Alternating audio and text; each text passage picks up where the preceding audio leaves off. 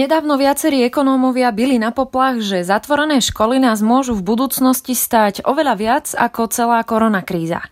Treba sa báť, že naše deti kvôli dnes zatvoreným školám prichádzajú o svoje šance v budúcnosti, alebo môžu väčšiu rolu zohrávať aj ďalšie faktory. Tento výskum už pomerne jednoznačne ukazuje, že čím sú deti a ľudia starší, tak tým rastie vplyv práve vrodených predispozícií. S analytikom Robertom Chovanculiakom sa v dnešnom Ines na dnes sústredíme na šance detí do ich dospelého života. Vítajte pri počúvaní Ines na dnes. Moje meno je Ina Sečíková a toto ekonomický podcast, ktorý dnes potrebujete počuť. Počúvate podcast. Počúvate podcast Ines na dnes. O tom, že školstvo zažíva asi svoje najhoršie obdobie v našich moderných dejinách, nie sporu. Musí sa vysporadúvať s naozaj najväčšími problémami, akým doteraz čelilo a že ich nikdy nebolo málo. Školy treba otvoriť a to čím skôr. Ale ten COVID. No a práve v tejto súvislosti nedávno viacerí ekonómovia byli na poplách, že zatvorené školy môžu v budúcnosti stať oveľa viac ako celá koronakríza.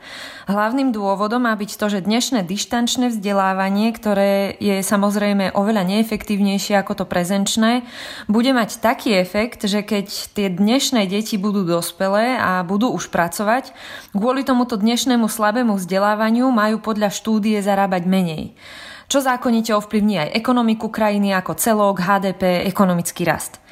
Kým sa dostaneme k reakcii na tieto ekonomické predikcie, vedel by si prosím ťa doplniť čísla, ktoré uvádzali tieto analýzy, že ako majú tie straty v budúcnosti vyzerať? Tak úplne prvý bol blog alebo komentár, ktorý napísal útvar hodnoty za peniaze a oni v ňom tvrdia, že príjem človeka, ktorý celý život pracuje, klesne kvôli zatvoreným školám o 2510 eur až 8048 eur v takomto nejakom rozpetí. Prepač, to sa bavíme o akože za aký čas? Za rok alebo?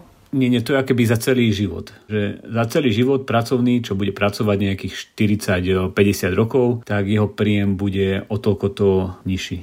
To sa dá rôznymi spôsobmi nejak interpretovať. Napríklad Píšu tam, že každým dňom, keď je zatvorená škola, tak priemerný žiak stratí 34,38 eur až 110,25 eur v tých celoživotných príjmoch.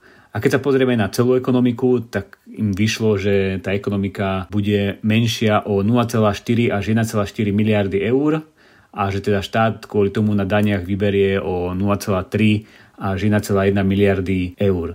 Zverejnila podobný blog aj e, Národná banka Slovenska, ktorá sa na to pozerala takým spôsobom, že ak očakávame, že dnešné deti, ktoré nechodia do školy tých niekoľko mesiacov, budú pracovať 42 rokov, tak stratia 5 až 15 mesiacov svojho príjmu.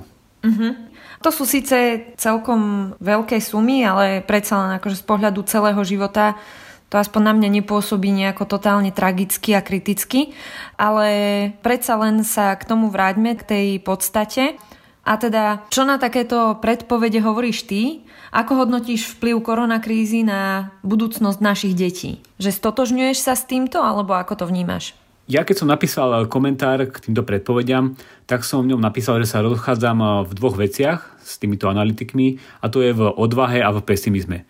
V tej odvahe sa rozchádzam v tom, že tuto v zásade hovoríme o predpovediach na 10, 20, 30, 50 rokov dopredu. A to naozaj je veľmi ťažké robiť takéto predpovede, hlavne keď e, sa bavíme o takých komplexných a dynamických veciach, ako sú budúce príjmy ľudí, ktoré záležia od veľkého množstva faktorov. A vieme, že takéto predpovede v takýchto zložitých e, systémoch sa častokrát milia a videli sme to aj keď sa predpovedalo, že aký bude počet nakazených ľudí koronavírusom v tých prvých mesiacoch. Jednoducho, takéto predpovede sú vždy založené na nejakých predpokladoch, na nejakých konštantách a oni sa veľmi často časom ukazujú ako nepravdivé. Takže túto nezdielam túto odvahu a podľa mňa neplatí takéto pravidlo, ktoré častokrát používajú ekonomovia, že nejaké číslo je lepšie ako žiadne číslo a že keďže sme ekonomovia, tak musíme povedať nejaké čísla. Ja si toto nemyslím. A na druhej strane tiež som eh, není až taký pesimista, čo sa týka toho negatívneho vplyvu zatvorených škôl niekoľko mesiacov na deti a ich celoživotné príjmy alebo celoživotnú kariéru. Uh-huh. Toto by sme si mohli teda rozobrať tak nejak nadrobné. Ty v tom svojom článku, ktorý si spomínal, hovoríš aj o tom, že opakované testovanie na školách, ktoré teda pravidelne sa deje, má výrazný vplyv na to, aké majú neskôr deti výsledky v testoch. A teda, že je veľmi dôležité, aby sa toto dialo, aby mali tie výsledky lepšie. Ale zároveň hovoríš aj o tom, že je rozdiel zvyšovať úspešnosť v testovaní a zvyšovať kognitívne schopnosti. Môžeme sa pozrieť na túto časť? Jasné, ja by som ešte zaramcoval, že ako vlastne postupovali tí analytici. Celý ten ich odhad je založený na tom, že vzdelávanie má nejaký vplyv na kognitívne, rozumej, rozumové schopnosti ľudí, detí a následne tieto schopnosti majú vplyv na to, koľko tí ľudia zarábajú a to, koľko ľudia zarábajú, má vplyv na to, aké HDP a koľko ľudia platia daní. A hneď tá prvá časť tej kauzálnej reťaze, že vzdelávanie má vplyv na kognitívne schopnosti, má nejaké problémy a to sú presne tie, ktoré si ty začala popisovať. Že my nevieme presne odmerať, aký vplyv má vzdelávanie na kognitívne schopnosti. My vieme odmerať, aký vplyv má vzdelávanie na výsledky testov. Ale tieto výsledky testov nemusia vždy presne odrážať to, aké má to dieťa schopnosti. A to z rôznych dôvodov. A jeden z tých dôvodov je, že keď sa vzdelávate na škole, tak to vzdelávanie častokrát vyzerá ako príprava na test, že tí žiaci sa učia nejaké poučky, učia sa nejaký štýl rozmýšľania a následne sú tieto vedomosti aj testované počas toho školského roka a toto všetko vytvára taký akoby dutý efekt, že my síce vidíme vyššie čísla na testoch, ale to v skutočnosti nemusí znamenať, že majú lepšie schopnosti, ale len sa akoby naučili lepšie vyplňať tie testy. A toto nie je akoby iba nejaký názor, ale na to existujú aj štúdie a jedna taká veľká metaštúdia odhadila naozaj významný vplyv opakovaného testovania na výsledky samotných testov. Je, že keď napríklad nejaké dieťa si robí, ja neviem, IQ test, tak keď ho spraví jedenkrát, tak povedzme je v nejakom 50. percentile teda niekde v polovici distribúcie. Keď ho spraví druhýkrát, tak je už odrazu v 60. percentile a keď ho spraví tretíkrát, tak sa posunie ešte vyššie. Predsa len teda vidíme, že ten efekt tu je, že vďaka tomuto deti dosahujú naozaj vyššie výsledky v tých testoch. Ako to potom vyzerá v nejakom dlhodobejšom hľadisku? Zostáva táto schopnosť lepšie vyplňať testy aj dlhšie do budúcnosti v dospelosti? to je presne ďalší problém, že aj keby sme predpokladali, že naozaj aj tie lepšie testy znamenajú lepšie schopnosti, tak je tu otázka, že ako dlho to vydrží. A tu je výskum už pomerne e, jednoznačný, že deti nie sú nejaká plastelina, z ktorej si môžeme vymodelovať, e, čo chceme a čo potrebujeme, ale je to skôr taká pružná guma. A keď robili viaceré výskumy, v rámci ktorých sa robili rôzne vzdelávacie intervencie, to znamená, že deti vystavili nejakým super e, pedagogickým metodám, a nejakým spôsobom ich niekoľko rokov e, super vzdelávali, tak naozaj následne odmerali, že tieto deti mali lepšie výsledky v testoch. Avšak keď e, následne po niekoľkých rokoch e, znova tie deti otestovali, tak odhalili, že ten vplyv do veľkej miery vymizol a tie deti sa priblížili k tým deťom, ktorí boli v kontrolnej skupine a ktoré túto intervenciu nedostali. A takéto podobné štúdie sa robia v predškolskom veku, následne na základnej a strednej škole a ukazuje sa, že čím staršie sú tie deti, tak tým rýchlejšie potom efekt toho vzdelávania vyprcháva. A iný typ výskumov sa robí s tzv. pridanou hodnotou učiteľov, to znamená, že ako nejaký e, šikovný učiteľ dokáže zlepšiť výsledky žiakov a takto sú odmenovali napríklad niektorí učiteľia v Spojených štátoch amerických, že podľa toho, ako majú tú pridanú hodnotu k výsledkom ich žiakov ale následne, keď títo žiaci sa dostanú do iných tried alebo do iných škôl, tak znova tam vedci odmerali, že znova aj tento pozitívny vplyv týchto kvalitných učiteľov veľmi rýchlo vyprchá, dokonca do dvoch rokov sa zmenší viac ako o polovicu. Ďalšia taká ukážka tohto efektu sú napríklad letné prázdniny, kedy tí učiteľia naozaj vidia, že keď deti sa vrátia po dvoch mesiacoch prázdnin, tak minimálne čas toho, čo ich eh, naučili počas školského roka, tak to im z hlavy vyprcha. Uh-huh. Hovoríme teda o nejakej vrodenej predispozícii detí, ktorá je podľa týchto výsledkov veľmi dôležitá v rámci vzdelávacieho procesu a aj úspešnosti v budúcnosti? Dnes už existuje špecializovaný odbor v genetike, ktorý sa nazýva behaviorálna genetika a on skúma to, do akej miery sú rôzne psychologické vlastnosti, ale aj kognitívne schopnosti vrodené a do akej miery sú ovplyvňované na jednej strane prostredím alebo na druhej strane rodičmi alebo školou a podobne. A tento výskum už pomerne jednoznačne ukazuje, že čím sú deti a ľudia starší, tak tým rastie vplyv práve vrodených predispozícií a toto je niečo, čo práve nebolo brané do úvahy vo všetkých tých analýzach a predpovediach, ako absencia škôl bude vplyvať na zárobky ľudí, lebo tam sa už pozeráme na to, že aké kognitívne schopnosti majú dospelí ľudia a to nemusí byť nutne prepojené s tým, aké kognitívne schopnosti mali, keď boli deti.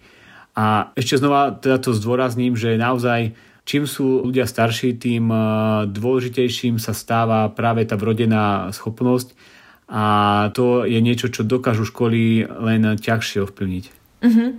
Myslím si, že ale stále cieľom nie je poukázať na to, že školy sú bezvýznamné, že ich vlastne nepotrebujeme, Skôr je to asi diskusia o tom, do akej miery sú tie školy schopné formovať tie deti, že ako veľa ich môžu ovplyvniť do budúcnosti. Inými slovami, že teda nemusíme mať až takú strašnú paniku z toho, že teraz nejaké obdobie, 9, možno 12 mesiacov sa deti nedostanú do školy. Dobre tomu rozumiem? Samozrejme, tento výskum nehovorí o tom, že školy sú úplne zbytočné a my by sme sa mali stať nejakými eh, nihilistami, že eh, na školách vôbec nezáleží a môžeme deti vypustiť a nechať behať po vonku bez toho, aby chodili do školy. Ale mali by sme byť realisti o tom, že čo tá škola naozaj môže a nemôže kontrolovať, eh, zlepšiť a ovplyvniť. Hlavne keď sa rozprávame o tom, že tá škola absentuje niekoľko mesiacov. Hej, že tu aj ten výskum, ktorý sa pozerá napríklad na vplyv vrodených vlastností, tak tam nenájdeme v tom výskume deti, ktoré by úplne nechodili do školy a boli vychované úplne mimo systému. Takže všetky tie závery týchto štúdií o vrodených predispozíciách sa týkajú detí, ktoré chodili úplne normálne do školy a tým pádom nemôžeme z toho robiť záver, že škola je úplne zbytočná. Predsa len určite samostatnou kategóriou sú deti zo znevýhodneného prostredia, kedy tá škola pre ne hrá okrem tej vzdelávacej e, roli aj ešte oveľa viac v tej oblasti socializácie a vôbec akejsi výchovy. Vplýva táto situácia teda na túto skupinu detí zásadne ináč, alebo že je ten efekt covidu pre tieto deti zásadne horší? Áno, presne ako hovoríš, keď sa pozrieme aj v tejto oblasti na štúdie, tak tie ukazujú, že práve pri týchto deťoch, ktoré sú e, zo znevýhodneného prostredia a z chudobnejších rodín a na Slovensku hlavne z romských osad, tak e, vzdelávanie alebo celkovo nejaká vzdelávacia intervencia môže mať veľký pozitívny vplyv e, na ich život a to ani nie preto, že eh, by ich tá škola následne naučila nejaké eh, dôležité vedomosti o tom, eh, čo bola Moravská ríša, ale hlavne preto, že im to ukáže akoby aj svet mimo osady, ukáže im to svet, kde existuje niečo ako kariéra, kde jednoducho je potrebné sa snažiť nejak pracovať na sebe, aby niečo následne v živote dosiahli. Takže pre tieto deti je naozaj absencia školy veľký problém a môže ich to akéby aj v budúcnosti stať to, že či si nájdú nejakú lepšiu prácu alebo sa dostanú nejak ďalej vo svojom vzdelávaní. Z toho tak vyplýva, že prioritou v tejto chvíli, keď je situácia naozaj komplikovaná kvôli covidu, že je veľmi dôležité sa v prvom rade zamerať na deti z tohto znevýhodneného prostredia, čo sa vlastne aj deje. Uh-huh. Áno, keď sa pozrieme na výstupy slovenského školstva, tak vidíme, že ono práve zaostáva v tejto oblasti alebo pri týchto e, deťoch. Na Slovensku až skoro jedna tretina detí, nejakých 30% detí, má naozaj problémy s tým, e, ako dokážu čítať, ako dokážu pochopiť písaný text a nejak z neho odvodiť závery.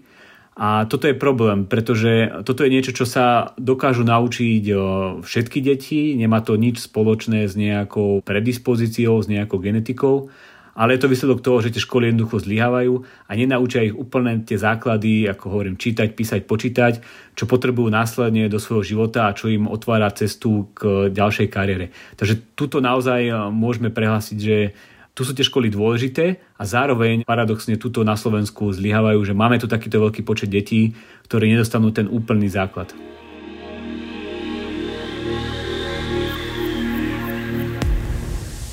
Počúvali ste podcast Ines na dnes. Všetky ďalšie diely nájdete v podcastových aplikáciách a na YouTube kanáli Ines.